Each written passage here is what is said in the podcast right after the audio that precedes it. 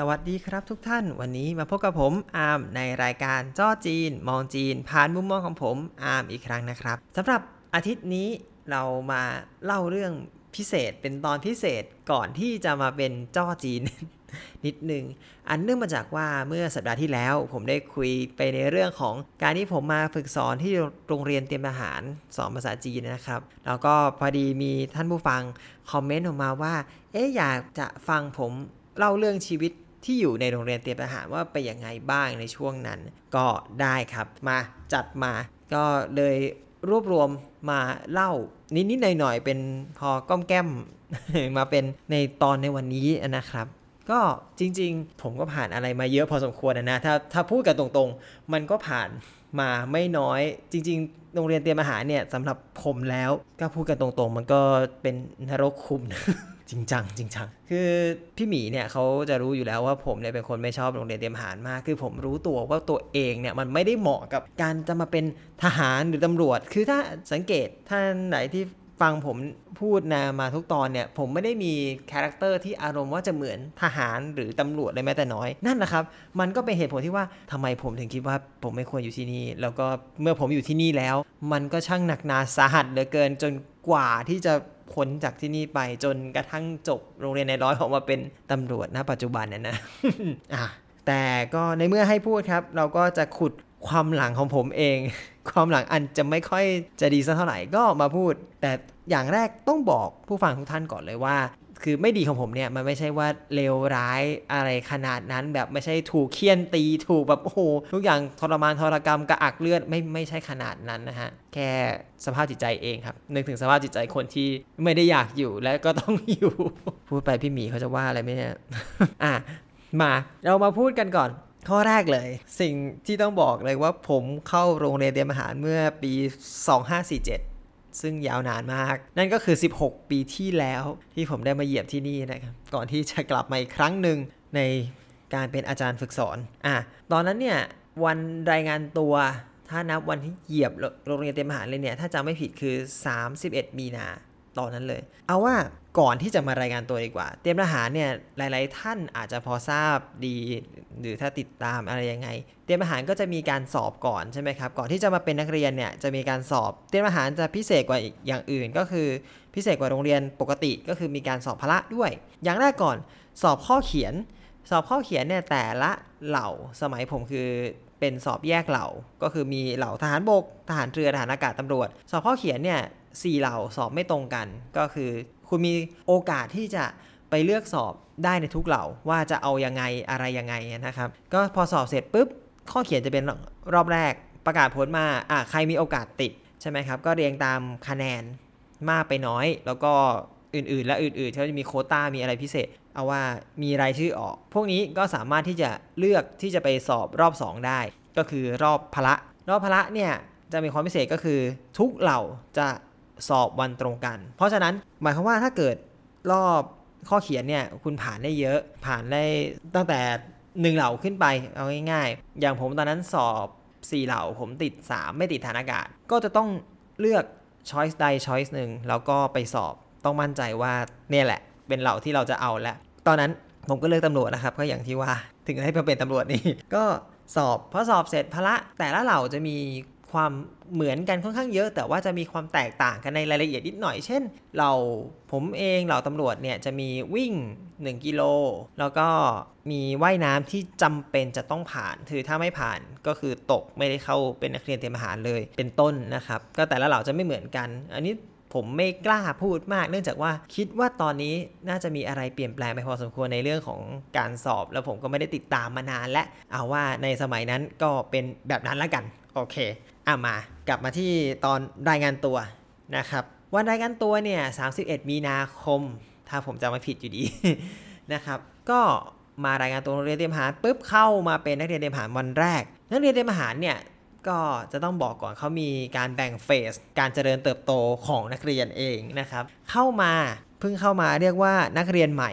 ยังไม่ใช่นักเรียนเตรียมทหารครับเป็นนักเรียนใหม่ก็คือเป็นช่วงปรับปรุงวินัย ปรับปรุงระเบียบทหารอะไรให้ มีสภาพเหมือนกับโรงเรียนทหารจริง ๆ แทนที่จะแบบออกมาเป็นนักเรียนทั่วไป ก็จะมีการฝึกคอร์พิเศษอะไรมากมาย ฝึกระเบียบทหาร มีการสอนวินัยทหาร มีการทำอย่างนี้ทำนี้ออกกำลังกายอะไรก็ตามที่จะทำให้นักเรียนสามารถพัฒนาตัวเองขึ้นมาเป็นในรูปแบบที่ลักษณะทหารที่เขาต้องการประมาณนั้นนะครับ ก็จะบอกว่ามันก็เป็นช่วง 1 เดือนที่จะต้องเป็นนักเรียนใหม่ตอนนั้นเนี่ยเอาว่ารุ่นเนี้ยน้องๆเนี่ยจะไม่เหมือนกับรุ่นผมปีนี้เลยพิเศษก็คือเขาติดโควิด ก็เลย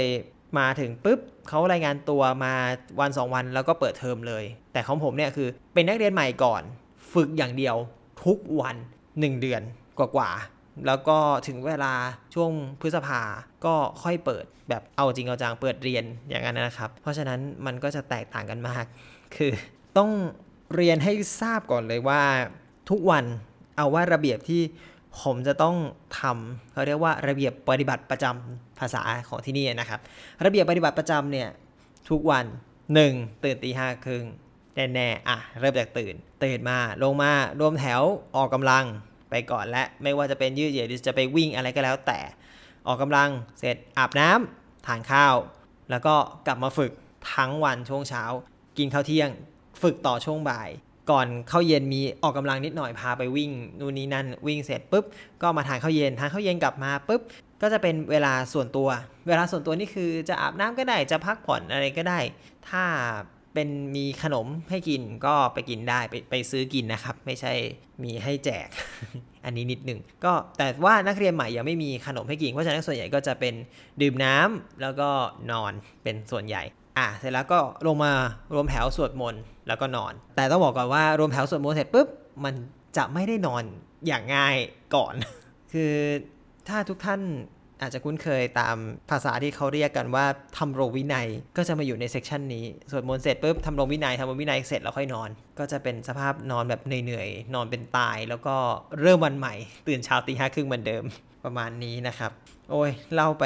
ก็คิดถึงวันก่อนๆเนาะไม่รู้ผ่านมาได้ไง ก็อย่างที่บอกครับว่าสิ่งที่ยากที่สุดในการอยู่ที่นี่ พี่มีเน้นย้ำว่าให้พูดเรื่องดราม่าคือก็ผมบอกว่าดราม่าจริง ๆ ผมเยอะมาก อันเนื่องมาจากบอกตั้งแต่แรกแล้วว่าผมรู้แล้วว่าตัวเองไม่ได้เหมาะกับที่นี่ เพราะฉะนั้นเนี่ยทุกกระเบียดนิ้วเป็นดราม่าหมดอะคือแต่ผมคิดว่าถ้าเกิดเราเล่าเรื่องดราม่าอย่างเดียวเนี่ยมันก็ไม่สนุกใช่ไหมเอาจริงๆผมมาอยู่ที่เนี่ยเนี่ยจริง ๆ มีคดีมากมายเอาดีกว่า ต้องบอกอีกว่าคดีเยอะมาก คือโอเค ผมรู้ตัวว่าผมอาจจะไม่ได้แบบเข้ากับโรงเรียนนี้ได้มากเท่าไหร่เนื่องจากว่าโอเคว่าผมไม่ใช่คาแรคเตอร์ไม่ใช่อะไรก็ไม่ใช่ไม่ใช่ แต่ผมต้องอยู่ แล้วทำไงให้อยู่รอดดีกว่า ก็บอกอามาคดีแรกก่อน ตอนที่ผมกลับมาฝึกสอนเนี่ยอาจารย์ทุกคนเขาจะจำได้ จริงๆ ผมว่าคนทั้งรุ่นผมเขาจำผมได้ว่าเป็นยังไง ข้อที่ 1 ผมเนี่ย เป็นคนที่เจ็บบ่อยมาก เจ็บ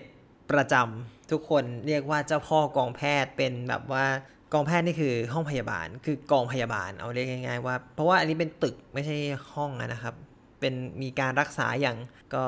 หลายอย่างเอาว่าผมก็ไปรับการรักษามาไม่น้อยเลยไอ้เรื่องเจ้าพ่อกองแพทย์เนี่ยก็บอกว่ามันเกิดจากการที่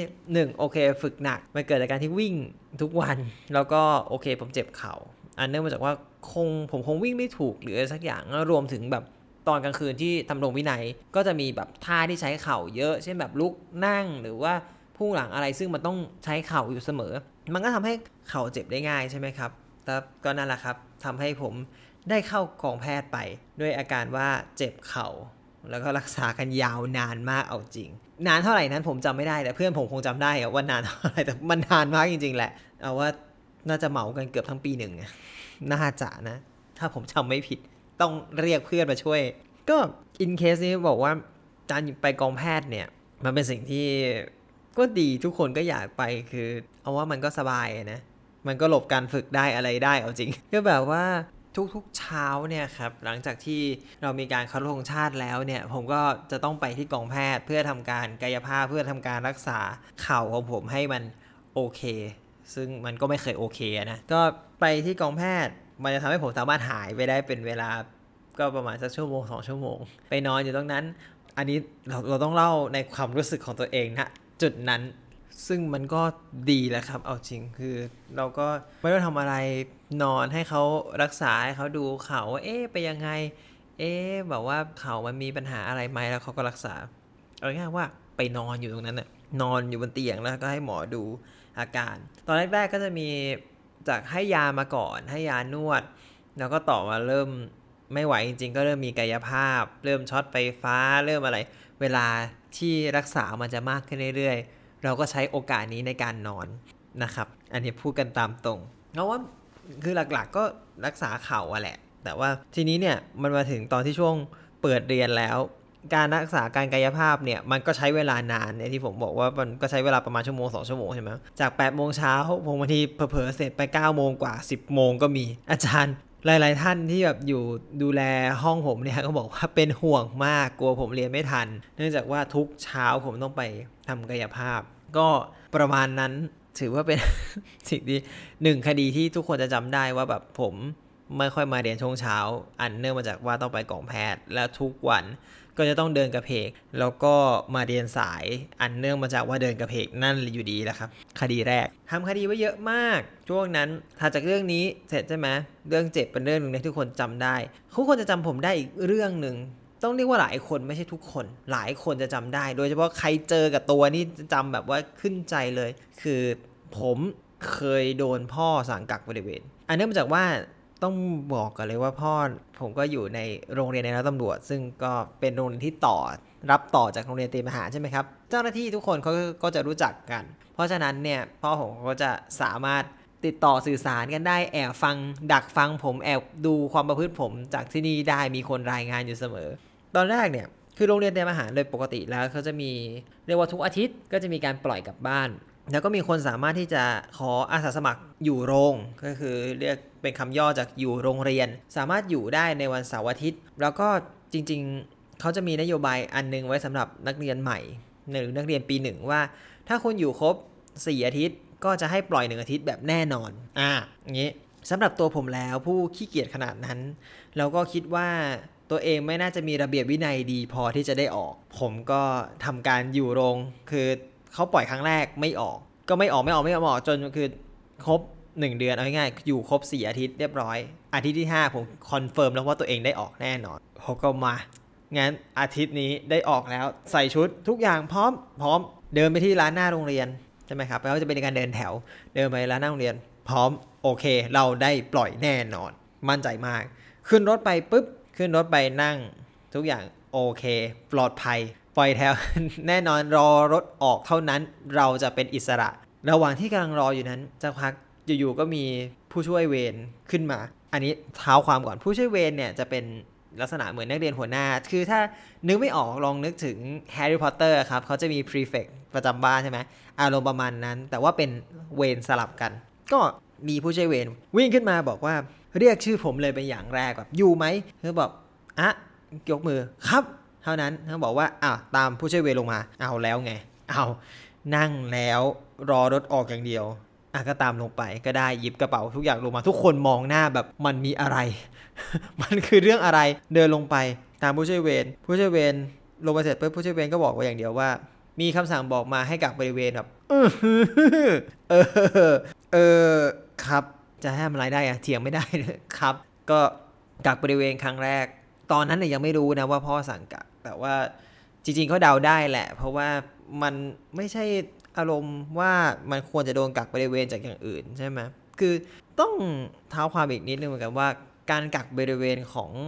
โรงเรียนเตรียมอาหารเนี่ยก็คืออารมณ์ว่าเครื่องแต่งกายไม่เรียบร้อย หรือว่าทำผิดระเบียบวินัยอะไรก็ตาม ก็จะเป็นโทษของการกักบริเวณ คือก็ไม่ได้กลับบ้าน แต่อันนี้เราอยู่ครบโคต้าสี่อาทิตย์ ซึ่งมันควรจะได้ออก แล้วโดนกักบริเวณ ผมคิดว่าไม่น่าจะมีใครที่ทำได้ไปมากกว่า พ่อของผมเอง อันนี้เดาซึ่งก็เป็นเรื่องจริงครับ ถูกต้องครับ พ่อผมสั่งมาฮะแค้นมากบอกเลย ตอนนั้นแค้นมาก ตอนนี้โอเคแล้วไม่มีอะไรแล้วเราไม่เก็บความแค้นขนาดนั้นก็จริงอะก็แบบคือเราวางแผนไว้ดีแล้วว่าอาทิตย์นี้ได้ออกแน่นอนเรา confirm แล้วอุตส่าห์ดีใจ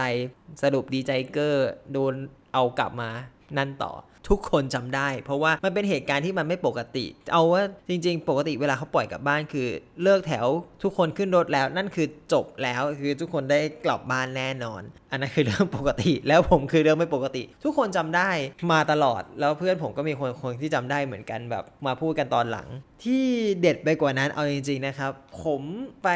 ทำงานล่ามอยู่ครั้งหนึ่งที่ตอนปีที่แล้วก็ช่วยงานในสำนักงานตำรวจแห่งชาติก็ค่อนข้างเยอะ ก็มีแบบวันหนึ่งเราก็ทำงานล่าม แล้วก็แบบเจอพี่คนหนึ่งพี่บอกว่าเฮ้ยเนี่ยจำพี่ได้เปล่าอะไรเงี้ยบอกอ๋อครับครับก็รุ่นพี่เราก็เคยผ่านหน้ามาแต่เอาจำพี่ได้ครับอ๋อเออ แล้วก็คุยไปคุยมาแบบเนื้อคุยระลึกความหลังไปสุดท้าย พี่บอกว่าเออเนี่ยพี่มีเรื่องแบบอยากสารภาพผิดมาก คือรู้สึก ผิดกับน้องมากมาตั้งแต่ตอนนั้น สรุปว่าพี่คนนั้นคือผู้ช่วยเวรวันนั้นที่สั่งที่เรียกเราลงมาแล้วบอกว่ากลับไปเวร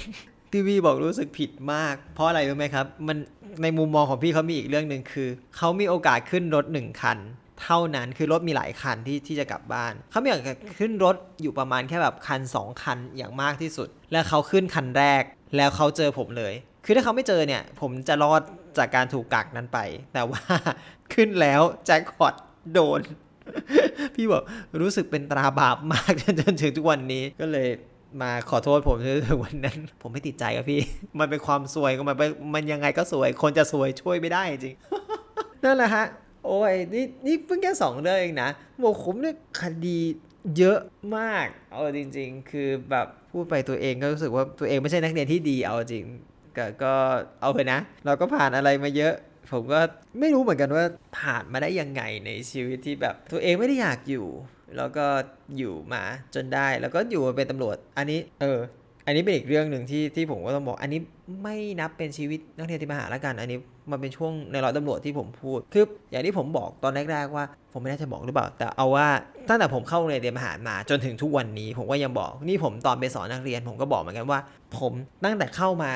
นักโรงเรียนเตรียมทหารเนี่ยผมบอกทุกวันว่าอยากลาออก จนถึงทุกวันนี้นะครับผมก็ยังคงบอกเหมือนกันว่า ผมก็ยังอยากลาออกเหมือนเดิม แต่ถามว่าทำไมผมถึงยังไม่ลาออก เพราะว่าผมยังรู้สึกว่าตัวเองทำหน้าที่ให้กับสถาบันการเงินแห่งชาติได้ แล้วก็งานที่ตัวเองทำนั้น ก็ยังมีความสุขกับงาน ก็เลยยังอยู่ ผมก็บอกว่าผมจะออกต่อเมื่อผมไม่แฮปปี้กับงาน เท่านั้นเลย คือก็มีจากเคสเนี้ยจะบอกว่าของเรียนร้อยเนี่ยผมเนี่ยแค้นเคืองโกรธมาก คืออย่างที่ผมบอกว่าอยากจะลาออกทุกวัน ตอนที่อยู่โรงเรียนเตรียมอาหารก็ไม่เท่าไหร่ทุกคนก็โอเค ก็เอ้ยผ่านผ่านๆไปทนทนๆไปเดี๋ยวเดี๋ยวมันก็ผ่านอะไรอย่างนี้ แต่พอถึงขึ้นโรงเรียนในร้อย ผมได้บอกเลยมี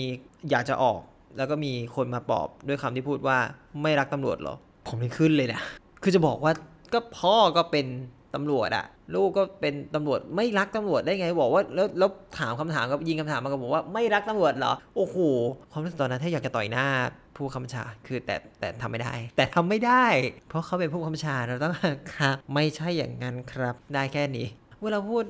เรื่องดราม่าเยอะคดีเยอะ ผมเนี่ยโอ้พูดแล้วเราต้องค่อยๆ list ค่อยๆ list เอากลับกลับตกกลับมาตกกลับมาตกกลับมาที่เตรียมทหารก่อน พูดไปในเราตำรวจซะงั้นเตรียมทหารเนี่ยผมได้ทำอะไรไว้เยอะนะอ๋อมีอันนึงใช่พูดถึงเรื่องลาออกแล้วผมก็แบบว่าแต่เพราะว่าวันแรกที่ผมเข้ามาใช่ไหมผมก็มีการ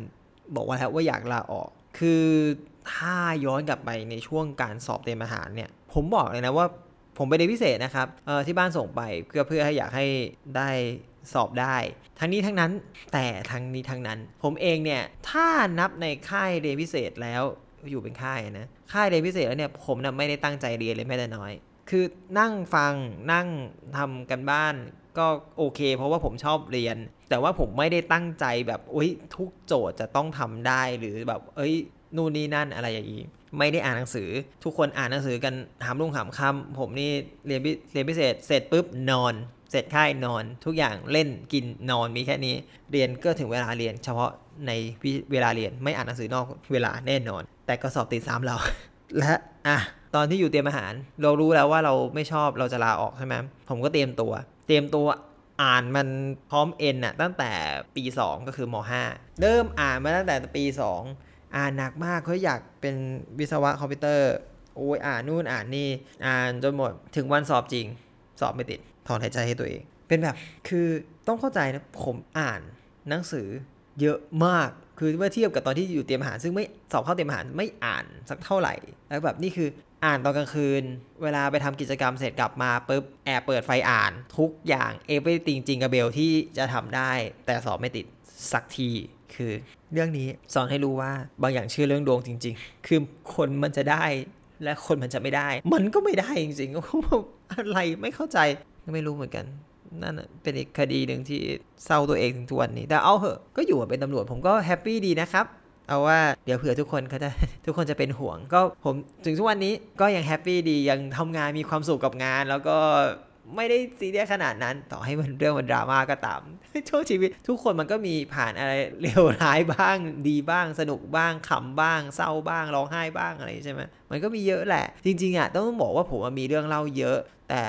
มันก็เวลาจำกัดอะเนาะผมก็วันนี้เล่า 3 เรื่อง สามสี่เรื่องนี้ไปก่อนแล้วกันนะครับ คือถ้ามีอะไรน่าสนใจหรือว่าอยากจะให้ผมเล่าเรื่องอะไรเพิ่มเติมได้อีกก็ก็เขียนมาได้นะครับวันนี้ผมไม่แน่ใจเหมือนกันว่าผมเล่าสนุกไหมผมกลัวมากเลยเพราะว่าผมไม่ค่อยชอบเล่าดราม่าไม่ค่อยชอบเล่าเรื่องดราม่ามาก เพราะว่าเป็นคนที่แบบอยากบิวให้ผู้ฟังทุกคนมีความสุข แต่ก็นะ request มาก็จัดให้ครับ ก็จัดให้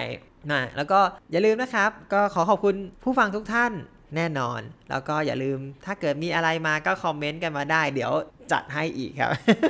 เดี๋ยวจัดให้อีกได้ครับ โอเคสำหรับวันนี้ก็เอาไว้เท่านี้ก่อนละกันนะครับ แล้วมาพบกันใหม่นะครับ สวัสดีครับ บ๊ายบาย